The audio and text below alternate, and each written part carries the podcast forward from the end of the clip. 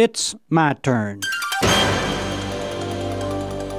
Here is your host for My Turn, Don Wildman.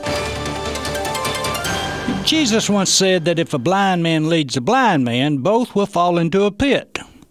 Well, the truth of those words happened a few years ago in Malaysia. A cross country race was held. The race was to cover a seven mile course. Two hours after the race had begun, ample time for the runners to cover the course. None of the runners had returned.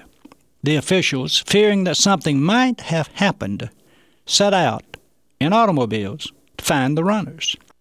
The officials found all the runners six miles away and sprinting in the wrong direction. Many of the runners had already covered distances of 10 miles.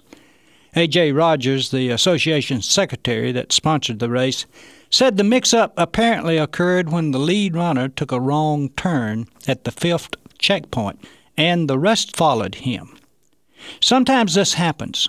We play follow the leader without knowing where the leader is going. We do things simply because someone else does them.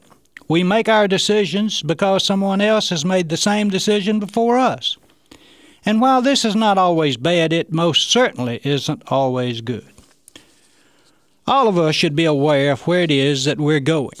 One of the greatest mistakes so many make in our society is that of running as fast as they can, following the person in front of them, trying desperately to catch up, and not knowing where the fellow they are following is headed. Occasionally, someone will come along who will consider where it is that he wants to go.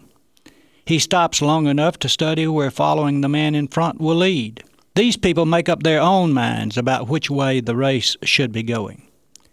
The Galilean was a fellow like this. There was a full fledged race going on when he came upon the scene.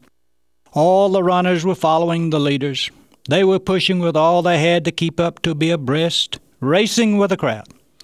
The leaders had always run their path and they never questioned its authenticity.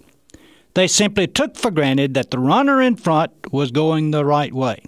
Then he came into the race. He saw where those who were supposed to be leading the race were headed, and he knew that that was not the path that the judge had set for the race.